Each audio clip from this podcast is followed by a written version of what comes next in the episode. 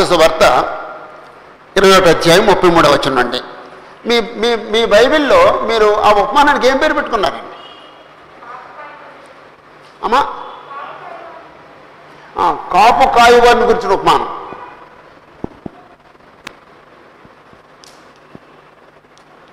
కాపు కాయు వారిని గూర్చిన గూర్చిన ఉపమానము.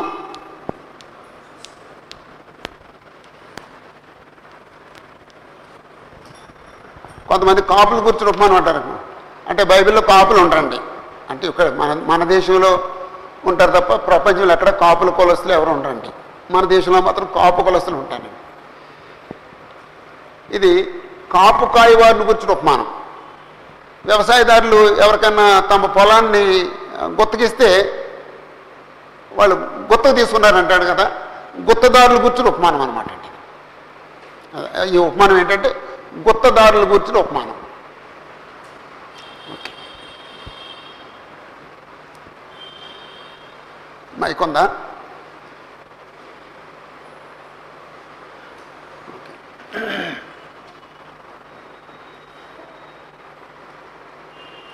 ముప్పై మూడు వచ్చిన చదువు. ఇరవై ఒకటి ముప్పై మూడు.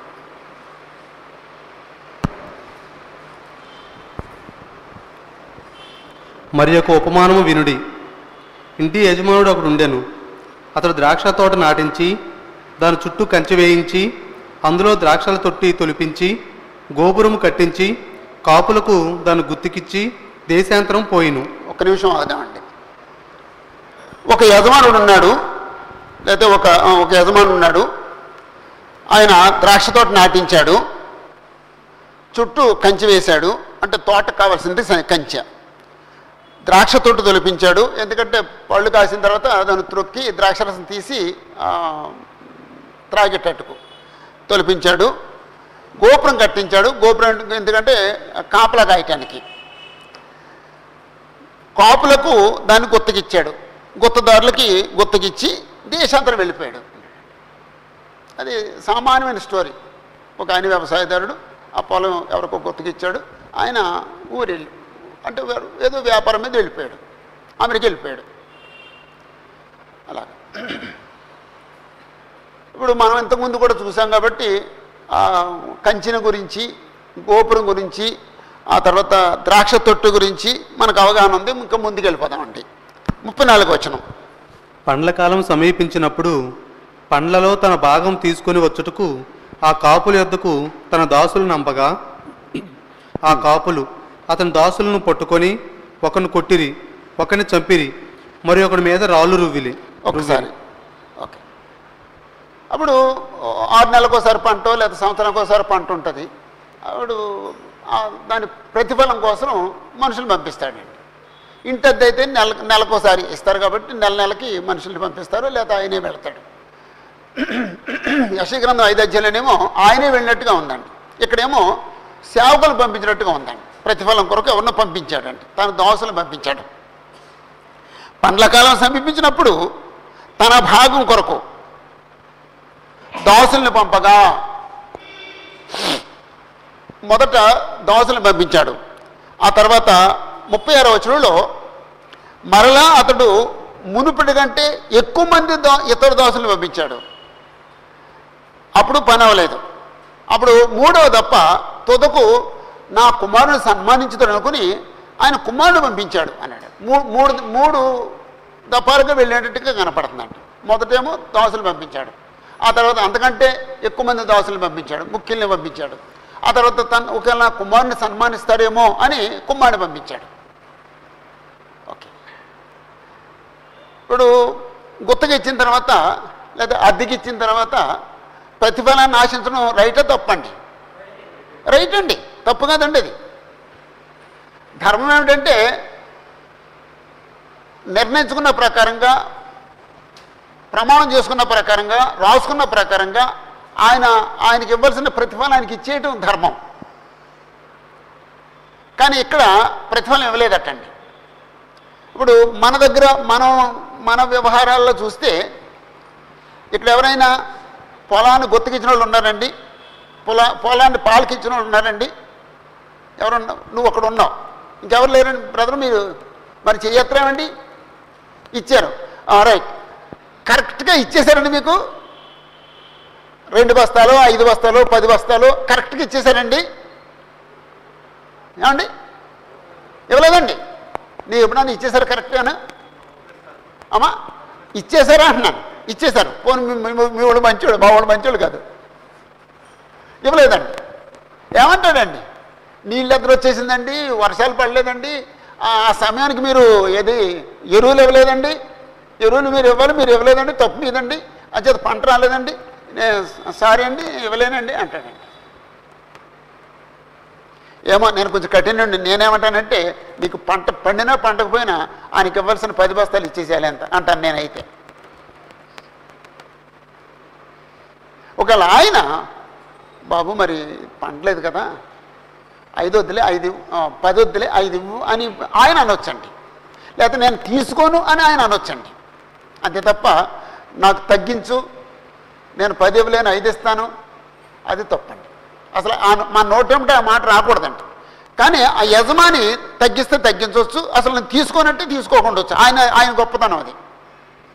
కానీ ఇక్కడ బేరమాడకూడదండి. అది బేరమాడటం తప్ప తప్పండి. ధర్మం కాదండి. రైట్. అక్కడ ఈ ఈ ఈ ఉపమానంలో యజమాని తన పొలం కోసం మనుషులు పంపించాడు. వీళ్ళు ఏం చేయాలండి ఆయనకి ఇవ్వాల్సిన వాటాన్ని మూట కట్టేసి ఇచ్చి దండం పెట్టాలండి. కానీ వాళ్ళు అలా చేయలేదండి. ఏం చేశారటండి?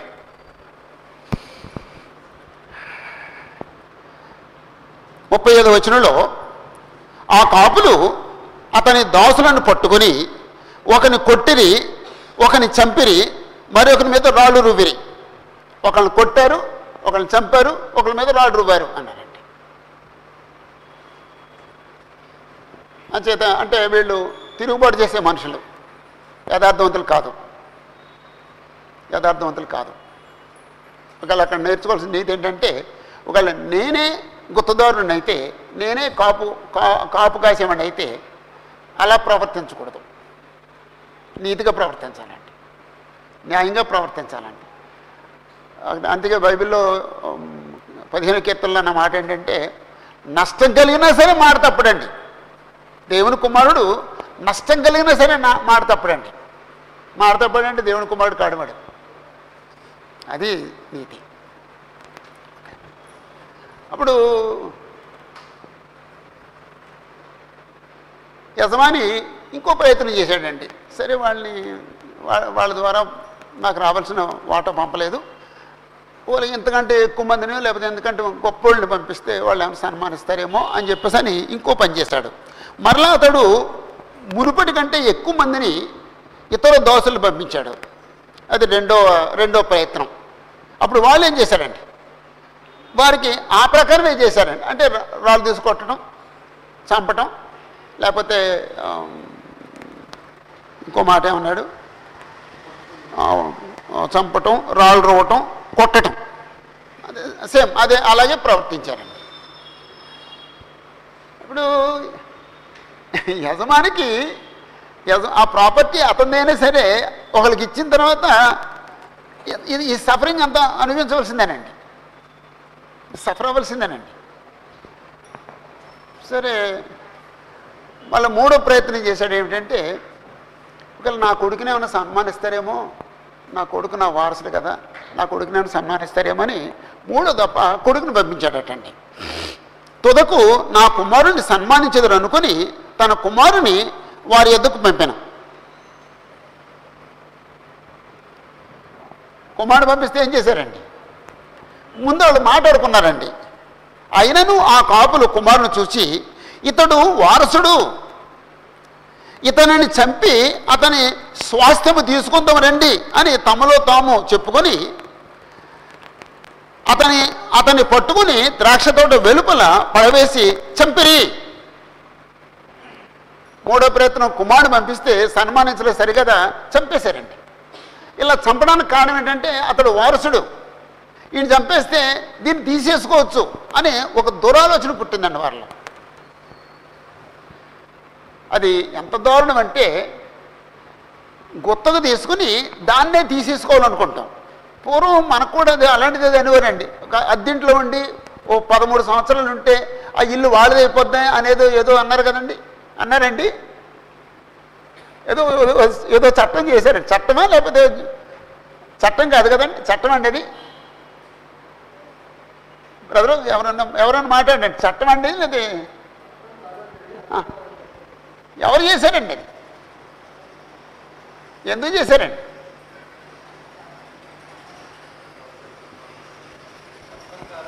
చట్టం కాదు. ఎందుకు చేశారండి అది?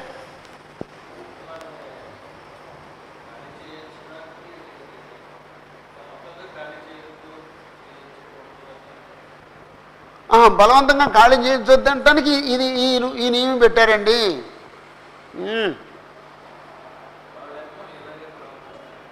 ఇలా ప్రవర్తించారండి? ఏమైనా తప్పు చేసేవాడికి సహ- తప్పు చేసేవాడికి సహాయం చేస్తాయండి అలాంటివి. అలాంటి ఆలోచనలు కానీ అలాంటి మాటలు కానీ తప్పు చేసిన వాడిని కొంచెం ప్రోత్సహిస్తాయండి. తప్ప అదే చట్టం తప్పు చేసేవాడిని ప్రోత్సహించకూడదండి. తప్పు చేసినవాడు శిక్షించాలండి. అప్పుడేమైనా కాస్త నీతి జరుగుతుందండి అయితే ఈ ఈ కుమారుడు చంపేస్తే ఆ ప్రాపర్టీ మందైపోద్ది. గత సంవత్సరం మనం అదే బైబిల్లో పెట్టుకోవడానికి షీట్లు ఇచ్చామండి. దాంట్లో అక్కడ రాయించిన మాట ఏంటంటే నీ పొరుగువాడిది ఏది ఆశించొద్దు అని. అంటే అప్పుడు కొన్ని వేల మందికి నీ పొరుగువాడిది ఏది ఆశించొద్దు అని ఒక మెసేజ్ ఇవ్వాలని ఆలోచన అండి. సంవత్సరం అంతా అతను బైబిల్ చదువుతున్నాడు పెట్టుకుంటాడు కాబట్టి ప్రతిదినము ఆ కాగితం చూస్తాడండి. మీ దగ్గర ఉందండి. నా దగ్గర రెండు ఉన్నాయండి ప్రతిదినము ఆ కాగితం చూస్తాడండి. ప్రతిదినం ఆ- వాక్యం చదువుతాడండి. ప్రతిదినం దాని గురించి ఆలోచిస్తాడండి. పొరుగువాడిది ఏది ఆశించకూడదు? పొరుగువాడిది ఏది ఆశించకూడదు? పొరుగువాడిది ఏది ఆశించకూడదు ఇక్కడ పొరుగువాడిని ఆశించే ఓ దుర్గుణం ఉందండి. ధర్మశాస్త్రంలో దేవుడు చెప్పాడండి.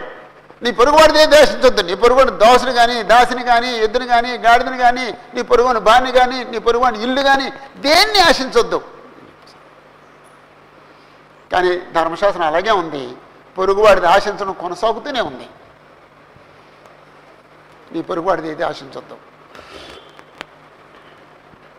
వీళ్ళు గుత్తకు తీసుకొని దాన్ని సొంతం చేసేసుకోవాలని ప్రయత్నం చేస్తున్నారండి ఓకే. అప్పుడు ఈ స్టోరీలో ఆ యజమానుడు ఎవరై ఉంటారండి? మనకి చెప్పు యేసుప్రభు చెప్పిన ఉపమానంలో యజమానుడు ఎవరై ఉంటారండి? యహోవ దేవుడు. యజమాని యహోదేవుడండి అండి ద్రాక్ష తోట ఏదే ఉంటుందండి. ఇస్రాయల్ ప్రజలు. ఓకే. గుత్తదారులు ఎవరండి?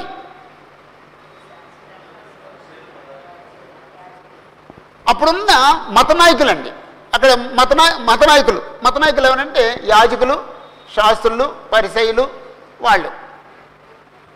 అంటే కిందకు వచ్చిన తర్వాత అది క్లియర్ అవుద్ది. ఫలం ఏంటండి నీతి న్యాయం. అన్ని కాలాల్లో దేవుడు నెహోవా ఒకే ఫలం కోరుతున్నాడు. నీతి న్యాయం. ఆదాం దగ్గర నీతి న్యాయం కోరాడు. ఈరోజు మన దగ్గర నీతి న్యాయం కోరుతున్నాడు. యేసుప్రభు రెండో అక్కడి వరకు ఎంతమంది ఈ లోకంలో పుడతారో అందరి దగ్గర కూడా నీతి న్యాయం కోరుతున్నాడండి.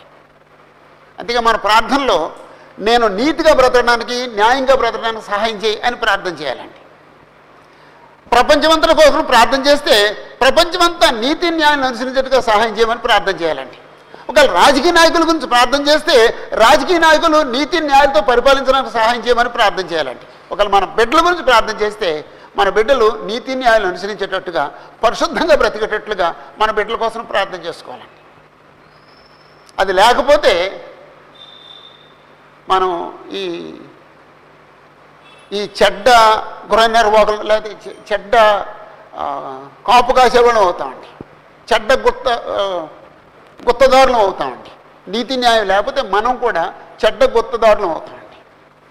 అంచేది ఎప్పుడు కూడా మనం నీతి న్యాయంగా బ్రతకడానికి మాకు సహాయం చేయండి తండ్రి అని ఆయన వేడుకోవాలండి. ఓకే. అప్పుడు యజమాని ఆయనే వచ్చాడండి. లేకపోతే ఆయన ఆయన వస్తే ఏం చేస్తాడని ప్రశ్నేశాడండి. ఆడియన్స్కి. ఎవరికైతే ఈ ఉపమానం చెప్తున్నాడో ఆయనకి వాళ్ళకి ఓ ప్రశ్న వేశాడండి నలభై వచనంలో ఓకే ఇంకో మాట చెప్పుకోలేదు కదండి. సేవకులు పంపించారు కదా ఆ సేవకులు ఎవరండి? ప్రవక్తలు. యేసుప్రభు యొక్క యహోవ దేవుని యొక్క ప్రవక్తలు వాళ్ళు. అంచేత ప్రవక్తలు ఏం చేశారు కొట్టారండి. రాడదీసి కొట్టేశారండి. కొంతమందిని చంపేశారండి. ఆ చివరికి ఆయన కొడుకునే పంపించాడండి. ఆ కొడుకు ఎవరండి? అంటే అందరూ ఉన్నారండి అన్ని క్యారెక్టర్లు ఉన్నాయండి. అందరూ ఉన్నారండి యేసుప్రభు కూడా ఉన్నాడండి ఈ స్టోరీలో. ఆయనే చెప్తున్నాడు ఆయన ఉన్నాడండి. కొడుకుని పంపించాడు. కొడుకుని ఏం చేశారండి? చంపేశారండి. ఆయన చంపబడక మునిపే యేసుప్రభు నన్ను చంపేస్తారు మీరు అని చెప్పాడండి. ఆయన తన్ను గురించి మీరు నన్ను చంపేస్తారు అని ముందే వాళ్ళకి చెప్పాడండి.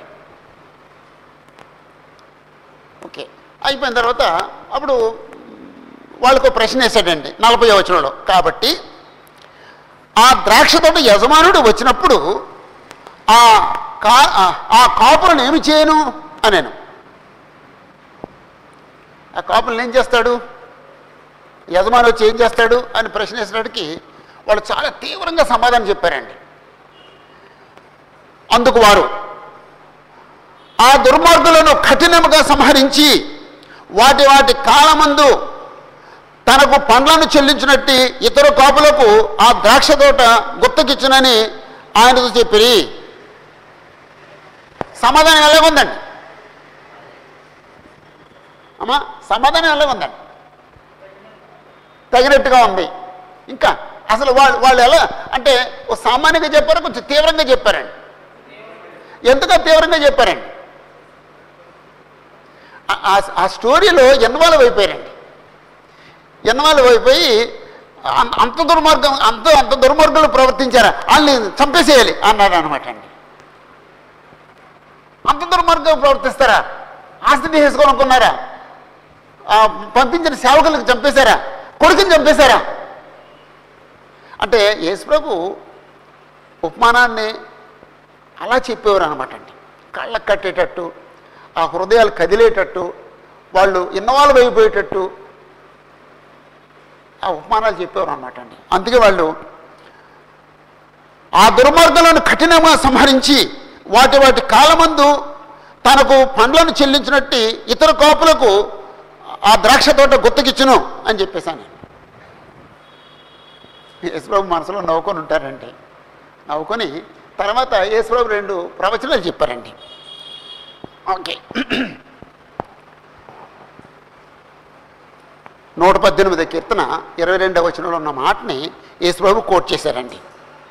మరియు యేసు వారిని చూచి నూట పద్దెనిమిది కీర్తన అంటే తీయక్కర్లేదు. అక్కడ వేసుకోండి అవసరమైతే వేసుకుని ఉంటే అక్కర్లేదండి. నూట పద్దెనిమిది కీర్తన ఇరవై రెండవ వచనం అండి. ఇల్లు కట్టువారు నిషేధించిన రాయి మూలకు తలరాయి ఆయను. ఇది ప్రభు వలననే కలిగెను. ఇది మన కన్నులకు ఆశ్చర్యము అను మాట మీరు లేఖనముల్లో ఎన్నడూ చదవలేదా? ఇల్లు కట్టువారు నిషేధించిన రాయి. ఇక్కడ ఇల్లు కట్టువారు ఎవరు? ఇల్లు కట్టువారు ఎవరు? ఒకవేళ ఇస్రాయేలీలు లేకపోతే యూదులు. ఇప్పుడు ఎవరైతే ఈ ఉపమానాన్ని వింటున్నారో వాళ్ళు మీరు ఇల్లు కట్టేవారు. నిషేధించిన రాయి ఎవరండి? యేసు ప్రభు. అంటే వాళ్ళు ఏం చేశారన్నమాట? యేసుప్రభు నిషేధించారండి. యేసు ప్రభుకి ఇవ్వాల్సిన గౌరవం ఇవ్వట్లేదండి. యేసుప్రభుని మెస్సీగా వాళ్ళు వాళ్ళు నమ్మట్లేదండి. ఈయన ఎవరో అనుకున్నారండి. అయితే మీరేమో నన్ను నిషేధించారు. దేవుడు నన్ను తలకు మూలరాయి చేస్తాడు. ఇది ప్రభు వల్లనే యహోవ వల్లనే కలిగెను. ఇది మన కన్నులకు ఆశ్చర్యము అనే మాట మీరు ఎప్పుడు చదవలేదా అని చెప్పేసి అని వాళ్ళు ప్రశ్న వేశారండి ప్రశ్న వేసిన తర్వాత అప్పుడు యేసు ప్రభు వాళ్ళు చెప్పిందే ఆయన ఆయన భాషలో చెప్పారు. ఏమిటంటే కాబట్టి దేవుని రాజ్యము మీ యొద్ద నుండి తొలగించబడి దాని ఫలమిచ్చు జనులకు ఇవ్వబడునని లేకపోతే అన్ని జనులకు ఇవ్వబడినని మీతో చెప్పుతున్నాను కాబట్టి దేవుని రాజ్యం మీ వద్ద నుండి తొలగింపబడి దాని ఫలమిచ్చు జనులకు ఇవ్వబడుద్ది. దేవుని రాజ్యం మీ వద్ద నుండి తీసివేయబడుద్ది. దేవుని రాజ్యం మీ వద్ద నుండి తీసివేయబడుద్ది అంటే వాళ్ళ మధ్య దేవుని రాజ్యం ఉందా? ఎవరైనా సమాధానం చెప్పండి ఉందా లేదా? ఉంది. లేకపోతే అలా తీసేస్తాడు ఉంటేనే తీసేస్తాడు. కానీ మీకు చాలామందికి డౌట్ ఉంటుంది. "ఆ, ఎప్పుడు ఏ- ఇది పెంతుకొస్తు పండుగ రోజు కదా దేవుని రాజ్యం స్థాపించబడింది ఇక్కడ దేవుని రాజ్యం ఉండడం ఏంటి అనిపిస్తుంది మీకు? అంతకుముందు దేవుడు సకల యుగాల్లో రాజు ఉన్నాడు. దేవుని యొక్క రాజ్యం ఎప్పుడూ ఉంది. ఆ ఒక్క ముక్క తెలియట్లేదు మనుషులకి. పెంతుకొస్తు పండుగ రోజునే దేవుని రాజ్యం స్థాపించబడింది అనుకుంటున్నారండి. దేవుని రాజ్యం ఎప్పుడూ ఉంది. పెంతుకొస్తు పండుగ రోజున ఏమైందంటే యేసుప్రభు రాజు అయ్యారు. దేవుని రాజ్యం మారలేదు. దేవుని రాజ్యం అదే. రాజుగారు మారారు. అంతవరకునేమో యహో యహోదేవుడు రాజు ఉన్నాడు. పెంతుకొస్తు పండుగను యేసుప్రభు రాజు అయ్యాడు కాబట్టి మీ దగ్గర రాజ్యం ఉంది. అంటే ఇస్రాయల్ జనం దేవుని యొక్క రాజ్యం. ఇప్పుడు దేవుని యొక్క రాజ్యం వాళ్ళ నుంచి వాళ్ళ వాళ్ళ మధ్య తీసివేయబడుద్ది. లేకపోతే వాళ్ళు దేవుని రాజ్యంలో తొలగించబడతారు. అంతకుముందు ఒక మా ఒక మాట చూద్దాం పోనీ. ఇస్రాయలు ఇస్రాయలీలు దేవుని రాజ్యం. ఒక వచనం చెప్పండి. ఇస్రాయలీని దేవుడు రాజ్యంగా చేసుకున్నాడు. వచనం కావాలి. ఎవరైనా నిర్గమాకాండం పంతొమ్మిది అధ్యాయం ఐదవ వచనం. వెరీ గుడ్ థ్యాంక్ యూ నిర్గమాకాండం పంతొమ్మిదవ అధ్యాయం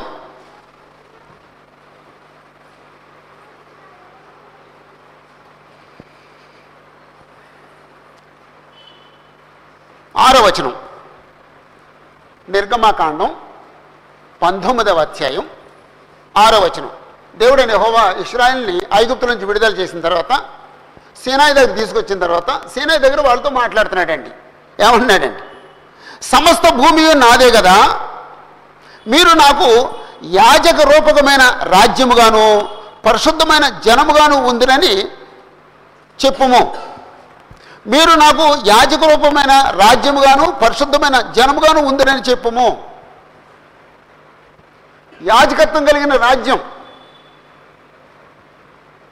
కాబట్టి దేవుడు అంతవరకును ఆదామును పరిపాలించాడు నోవహును పరిపాలించాడు అబ్రాహ్మును పరిపాలించాడు ఇస్రాకును పరిపాలించాడు యాకోబును పరిపాలించాడు. ఇస్రాయల్ జనాంగాన్ని ఇప్పుడు ఒక రాజ్యంగా చేసుకున్నాడండి ఐగుప్తులో ఉన్న వాళ్ళు ఉన్నప్పుడు వాళ్ళు దేవుని రాజ్యం కాదండి. దేవుని రాజ్య పౌరులుగా బ్రతకలేదండి వాళ్ళు. అన్నిల్లో బ్రతికారండి. అది ఐగుప్తీల్లా బ్రతికారండి. వాళ్ళని ఐగుప్తు నుంచి విడుదల చేసిన తర్వాత ఇప్పుడు నేను మిమ్మల్ని నాకు రాజ్యంగా చేసుకుంటున్నాను. ఇదిగో నేను చట్టం ఇస్తున్నాను అని ఇరవై ఇరవై అధ్యాయంలో చట్టం ఇచ్చాడండి అక్కడి నుంచి ఆ చట్టం పాటించి వాళ్ళు ఎలా ఉండాలంటే దేవుని రాజ్యంగా బ్రతకాలండి. అలా దేవుని రాజ్యంగా చేసుకున్నాడండి. ఇప్పుడు ఏమన్నాడంటే నేను మీకు రాజ్యం ఇచ్చాను లేదా మిమ్మల్ని రాజ్యంగా చేసుకున్నాను.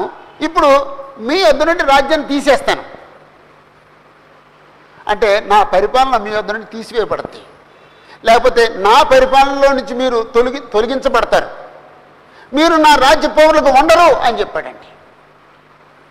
అప్పుడు ఈ రాజ్యాన్ని ఇంకొకరు ఇచ్చేస్తాను. ఎవరికి ఇస్తానండి ఫలాలు ఇచ్చేవాళ్ళకి ఇస్తాను.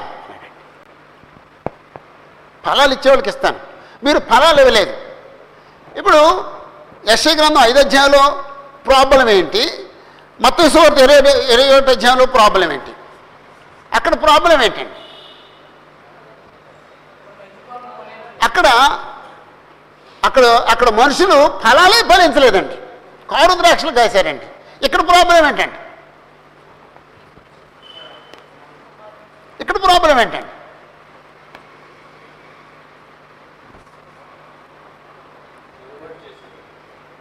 ఎవరు?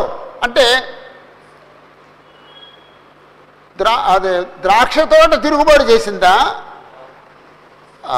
కాపు కాసేవారు తిరుగుబాటు చేశారా కాపు కాసేవారు తిరుగుబాటు చేశారండి అక్కడ ద్రాక్ష తోటే తిరుగుబాటు చేసిందండి. కారు ద్రాక్షలు కాసిందండి ఇక్కడ మనుషులేమో దేవుడి కొరకు ఫలాలు ఫలించడం సిద్ధంగా ఉన్నారండి. కానీ నాయకత్వం లోపం అండి.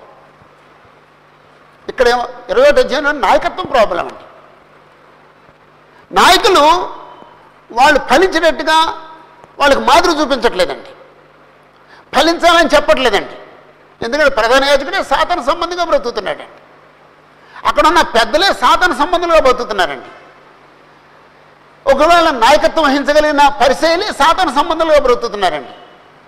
అక్కడ వాక్యం బోధించవలసిన ఉపదేశకులు లేకపోతే శాస్త్రులు వాళ్ళు సాతన సంబంధంగా బ్రతుకుతున్నారండి. అందుకే యేసుప్రభు శరీరం ఉన్నప్పుడు వీళ్ళందరినీ గద్దించాడండి. యాజకులను గద్దించారు ఆ, గద్దించారు శాస్త్రులు గద్దించారు పెద్దల్ని గద్దించారండి అందరూ పాడైపోయారండి. ఇక్కడ ఇక్కడేమో నాయకత్వం సమస్య అండి. అక్కడేమో తోట సమస్య అండి.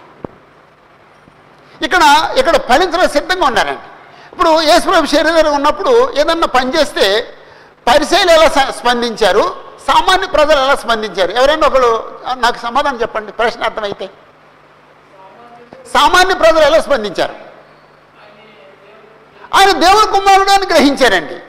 ఈ పరిశీలు శాస్త్రులు ఎలా ఎలా ఎలా స్పందించారండి?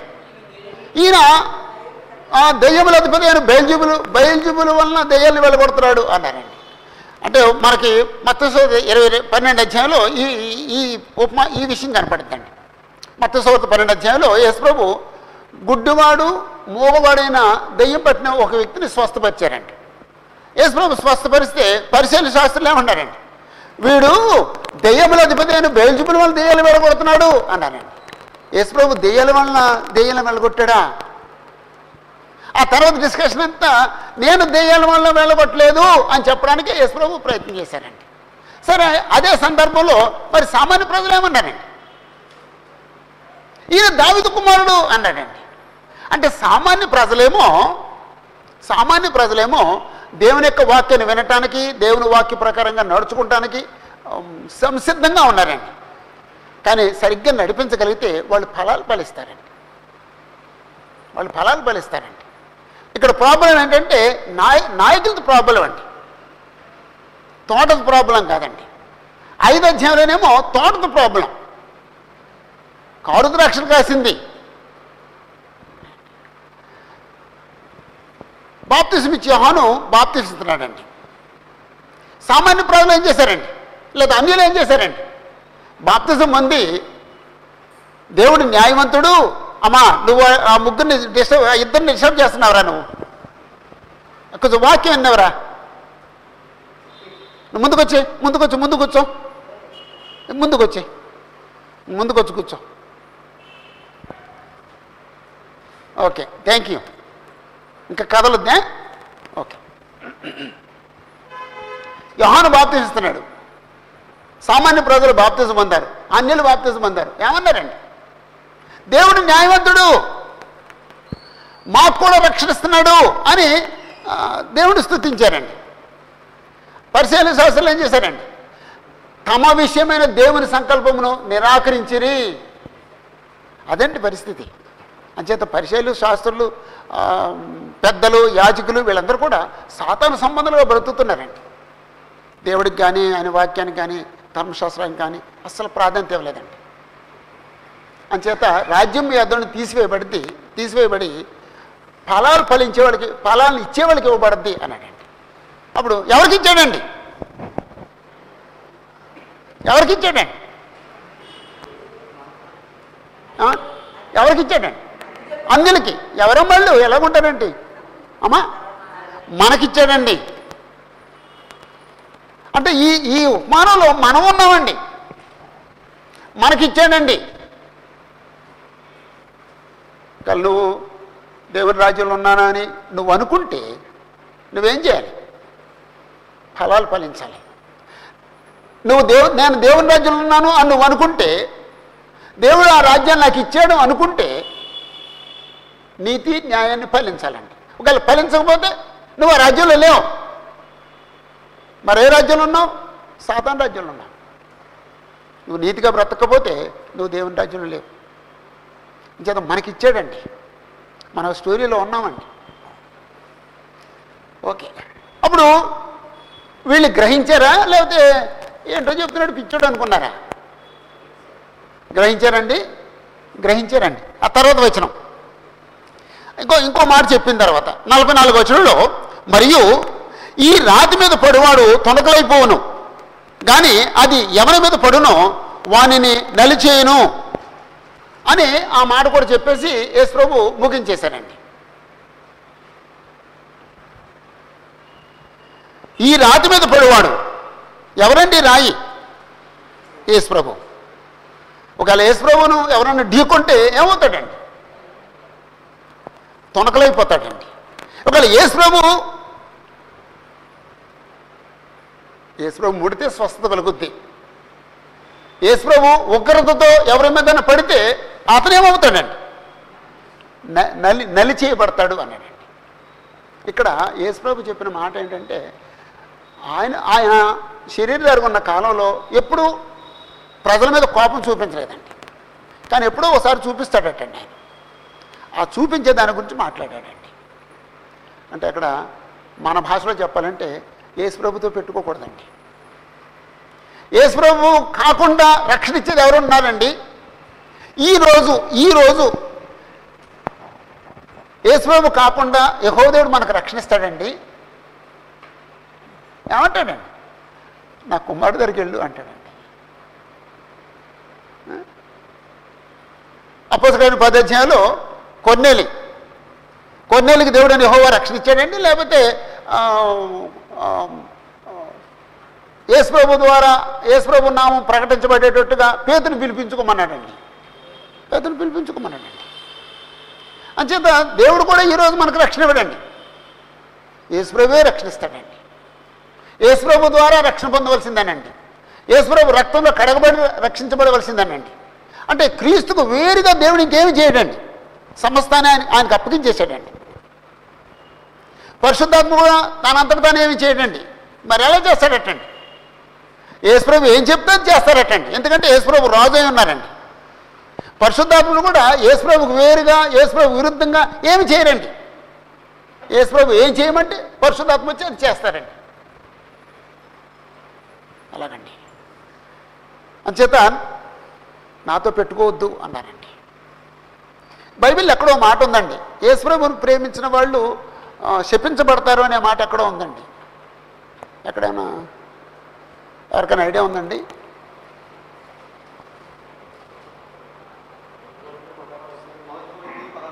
ఏమండి? మొదటి కొరింతి పదహారు అధ్యాయం ఇరవై రెండవ వచ్చినమా ఓకే. మొదటి కొరింతి పదహారు ఇరవై రెండు. పదహారు ఇరవై రెండు. చదువు.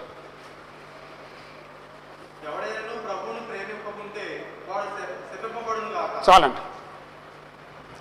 యేసుప్రభుని ప్రేమించకపోతే యేసుప్రభుని ప్రేమించకపోతే మనం దీవించబడం యేసుప్రభుని ప్రేమించకపోతే శపించబడతాం. సౌలు సంఘాన్ని హింసిస్తున్నప్పుడు యేసుప్రభు కనపడ్డాడండి సౌలుకి. కని కనిపించి సౌలా సౌలా నన్నెందుకు హింసిస్తున్నావు? అన్నాడండి. ఆ నేల మీద పడ్డవాడు కళ్ళు కనపట్లేదు నేల మీద పడ్డాడు నువ్వు ఎవడ అన్నాడండి. నీవు హింసిస్తున్నావు యేసుని. అంటే సౌలు సంఘాన్ని హింసించాడా? యేసుప్రభుని హింసించాడా? సంఘాన్ని హింసించాడు. మరి యేసుప్రభు నన్ను హింసిస్తున్నావు అంటాడేటండి సంఘాన్ని హింసిస్తే యేసుప్రభుని హింసించినట్టే. కారణం ఏంటంటే సంఘం యేసుప్రభు యొక్క శరీరం. సంఘాన్ని యేసుప్రభుని వేరు చేయలేం. యేసుప్రభు ఏమో శిరసై ఉన్నారు సంఘమేమో ఆయన శరీరం అయింది సంఘాన్ని హింసిస్తే యేసుప్రభుని హింసించినట్టు సంఘాన్ని దూషిస్తే యేసుప్రభుని దూషించినట్టు. సంఘాన్ని సమ్మా సన్మానిస్తే యేసుప్రభుని సన్మానించినట్టు. నన్ను ఎంత హింసిస్తున్నావు అని చెప్పి ఎవడో ప్రభు అంటే, నీ హింసిస్తున్న యేసును. అపోసర తొమ్మిది అధ్యాయంలో ఆ విషయం కాబట్టి ఈరోజు ఎవరైనా సరే యేసుప్రభు ద్వారా రక్షించబడాలి. యేసుప్రభు ద్వారా ఇవ్వబడిన క్రీస్తులో ఇవ్వబడిన ఆశీర్వాదాలు అనుభవించాలి. ఈరోజు ప్రతి ప్రతి మనిషి ప్రతి క్రైస్తవుడు క్రీస్తు యొక్క సారూప్యాన్ని సంపాదించగలగాలి. క్రీస్తుని కలిగిన సంపూర్ణతకు సమానమైన సంపూర్ణతను సంపాదించగలగాలి. అందుకు దేవుడు యేసుప్రభును మధ్యవర్తిగా నియమించాడండి. యేసుప్రభు ఈరోజు రాజుగా పరిపాలన చేస్తున్నాడండి. యేసుప్రభు రెండోసారి వచ్చినప్పుడు రాజు అవరండి అప్పసులు గారు రెండు అధ్యాయంలో రాజు అయ్యారండి ఆయన ఆరోహణం అయినప్పుడే రాజు అయ్యారండి ఆయన రాజుగా ఇప్పుడు పరిపాలన చేస్తున్నాడండి. ప్రధాన యాజకుడిగా తండ్రికి మనకి మధ్యన మధ్యవర్తిగా వ్యవహరిస్తున్నారండి. యేసుప్రభు ప్రవక్తగా ఈ క్రొత్త నిబంధనను మనకి ఇచ్చారండి భవిష్యత్తులో యేసుప్రభు న్యాయాధిపతిగా రాబోతున్నాడండి. ఆయన వచ్చి ప్రపంచమంతటికి తీర్పు తీరుస్తాడండి. అవి యేసుప్రభు యొక్క పాత్రలు. కాబట్టి రాజ్యం ఎదురుని తీసివేయబడి ఫలాలు ఫలించే వాళ్ళకి ఇవ్వబడుద్ది అని చెప్పేసి అంటే ఈరోజు మనకి ఇవ్వబడిందండి. కాబట్టి మనం మనకి మనకిచ్చిన బోధ ఏమిటండి? మనం ఫలాలు ఫలించాలి. నీతి న్యాయం అనే ఫలాలు ఫలించాలి. మరో మాటలో చెప్పాలంటే క్రీస్తు యొక్క సారూప్యాన్ని సంపాదించాలి. మరో మాటలో చెప్పాలంటే క్రీస్తునకు కలిగిన సంపూర్ణతకు సమానమైన సంపూర్ణతను సంపాదించాలి. అది మన మన మన మన ఫలం. అది మన గురి. అది మనం సాధించవలసింది. ఏదో గుడికెళ్ళి రావడం కాదండి. కొత్త మంచి బట్టలు కట్టుకొని బైబిల్ పట్టుకుని గుడికెళ్ళి రావడం కాదండి. అంటే గుడికి వెళ్ళొద్దు అంటలేదు. గుడికి వెళ్ళటం అనేది మన ప్రాథమ ప్రాథమిక ధర్మం. గుడికి వెళ్ళినోడు అసలు క్రైస్తవుడే కాదండి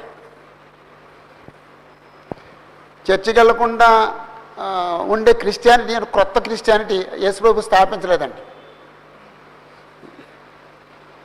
మనకి ఎన్నున్నా సరే ఆదివారం దేవుణ్ణి ఆరాధించడానికి వెళ్ళటం మన ప్రాథమికమైన విధి. ఆ తర్వాత సాధి ఆ- తర్వాత సంపాదించవలసింది ఏమిటంటే క్రీస్తు యొక్క సారూప్యాన్ని సంపాదించడం. అలాగండి ఓకే. వీళ్ళు గ్రహించారంటే గ్రహించారండి. నలభై ఐదో వచనం చూడండి. నలభై ఐదో వచనం. ప్రధాన యాజకులను పరిసయులను ఆయన చెప్పిన ఉపమానము ఉపమానములను విని తమ్మును గురించి చెప్పినని గ్రహించి బా ఇక్కడ ఇద్దరు గొప్పలేనండి అటు బోధించిన ఆయన గొప్పోడే విన్నవాళ్ళు గొప్పలేనండి బోధించిన ఆయన అంత గొప్పోడండి. వాళ్ళకి అర్థమయ్యేటట్టుగా వాళ్ళ హృదయంలో గుచ్చుకునేటట్టుగా చెప్పాడండి బోధించిన ఆయన ఆయన ఆయన చాలా గొప్పోడండి. విన్నవాళ్ళు అలా గొప్పోళ్ళండి? వాళ్ళు గ్రహించగలిగిన వాళ్ళండి. ఆయన సామాన్య కాదు విద్యావంతులండి. గ్రహించగలిగారండి. మనల గురించి చెప్పెడతాను అనుకున్నారండి. ఇద్దరు గొప్పలేనండి ప్రధాన యాజకులను పరిశీలను ఆయన చెప్పిన ఉపమానములను విని తమ్ముడు గురించి చెప్పినని గ్రహించి. ఓకే. వాళ్ళ గురించి చెప్పాడండి యేసుప్రభు వాళ్ళ గురించి చెప్పాడండి. ఒకసారి నేను ప్రసంగం చేస్తే ఆదివారం ఆరాధన అయిన తర్వాత అక్కడ నిలబడ్డానండి. ఒక ఆయన వచ్చి వందలు చెప్పాడు. బాబు విషయం అర్థమైందా? అన్నానండి. నా గురించి చెప్పారు మీరు అవునండి నేను నీ గురించే చెప్పాను. నువ్వు మారాలని. వెళ్ళిపోయాడు. అంటే చాలా తెలివిగా అన్నమాట అర్థం చేసుకున్నాను అన్నమాట అండి. వీళ్ళు చాలా తెలివిగా వాళ్ళండి అర్థం చేసుకున్నారండి మరి అర్థం చేసుకుంటే ఏం చేయాలండి? ఏం చేయాలి బ్రదర్? మారుమోసం పొందాలండి. దేవుని యొక్క రాజ్యాన్ని పొందేటట్లుగా ప్రవర్తించాలండి. మా ప్రవర్తన సరిలేక దేవుని రాజ్యం మా దగ్గర తీసేశాడు తీసేస్తానన్నాడు. కాబట్టి దేవుని రాజ్యం మాకు ఉండేటట్టుగా మేము బ్రతకాలి అనుకోవాలండి మారు మనసు పొందాలండి. కానీ వాళ్ళు మారు మనసు పొందలేదండి. వాళ్ళు ఏం చేశారు చూడండి. ఆయనను పట్టుకున్న పట్టుకున్న సమయము చూచుతుండేది కానీ జనులందరూ ఆయనను ప్రవక్తని ఎంచిన ఎంచిన గనుక వారికి భయపడిరి. వాళ్ళే ప్రయత్నం చేశారండి మారు మనసు పొందాలి మారు మనసు పొందకుండా ఆయన పట్టుకుందాం ఆయన చంపేద్దాం అనుకున్నారండి. ఈ కోపమే యేసుప్రభును బంధించడానికి యేసుప్రభును హింసించడానికి యేసుప్రభును సిలివేయడానికి ఉపయోగపడింది. యేసుప్రభు ఈ ఉపమానం చెప్పి శత్రువు శత్రువులకి శత్రువులకి ఇంకా కోపం పెంచేటట్టుగా చేసుకున్నాడండి. కానీ ఇలాంటి వాక్యం విన్న తర్వాత యథార్థమైన హృదయం కలిగిన వారైతే మారు మనసు పొంది రాజ్యాన్ని కోల్పోకుండా రాజ్యాన్ని కాపాడుకుంటారండి. ఒకవేళ దేవునికి అవిధేయులైతే రాజ్యాన్ని కోల్పోయేటట్టుగా ప్రవర్తిస్తారండి. ఇంకా ఇంకా నీచంగా ప్రవర్తిస్తారండి ఇప్పటికే వాళ్ళు నీచంగా ప్రవర్తిస్తున్నారు. ఇంకెంత నీచంగా ప్రవర్తించారంటే నీతిమంతుడైన యేసుప్రభుని చంపేయడానికి ప్రయత్నం చేశారండి ఎలా పట్టుకుందామా? ఎప్పుడు పట్టుకుందామా? ఎక్కడ సమయం దొరుకుద్దా? అని ఆలోచించేశారండి ఓకే. ముగించేస్తున్నానండి. ఈ ఉపమానంలో దేవుడు ఉన్నారండి. ఈ ఉపమానంలో యేసుప్రభు ఉన్నారండి.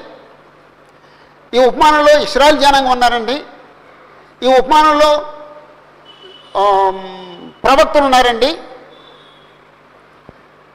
ఈ ఉపమానంలో పరిశీలు శాస్త్రులు వాళ్ళు ఉన్నారండి. ఈ ఉపమానంలో మనం ఉన్నామండి. రెండవది ఈ ఉపమానంలో మనం ఉంటే దేవుడు మనకి ఆ రాజ్యాన్ని ఇస్తే దేవుడు ఎందుకు ఇచ్చాడు రాజ్యాన్ని మనకి? మనం ఫలిస్తామని ఫలాలు అప్పగిస్తామని ఇచ్చాడండి. కాబట్టి మనం ఫలిస్తే దేవుడు సంతోషిస్తాడు. ఎందుకంటే నేను వీళ్ళని వీళ్ళు నాకు ఫలాలు ఇస్తారని ఇచ్చాను. వీళ్ళు ఫలాలు ఫలాలు ఫలిస్తున్నారు అని దేవుడు ఆనందిస్తాడండి. ఒకవేళ మనం ఫలాలు ఫలించకపోతే వీళ్ళకి ఎందుకు ఇచ్చాను రా బాబు అని బాధపడతాడండి దేవుడు. దేవుడు ఒకసారి నరులు సృష్టించినందుకే బాధపడ్డాడటండి. ఇంకోసారి యూదుల్ని లేదా ఇస్రాయల్కి రాజ్యాన్ని ఇచ్చినందుకు బాధపడ్డాడండి. ఒకవేళ ఇంకోసారి బాధపడితే మనం ఫలించకపోతే మనకు ఆయన రాజ్యాన్ని ఇచ్చినందుకు బాధపడతాడండి. ఏం చేద్దామండి? ఆయన సంతోషపరుద్దామా? ఆయన మరలా మరలా ఇంకోసారి బాధ పెడదామా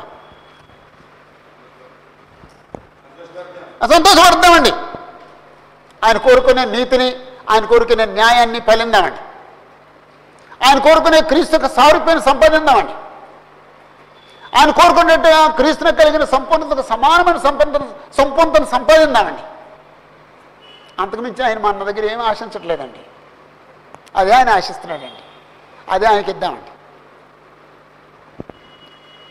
అందరికొందరం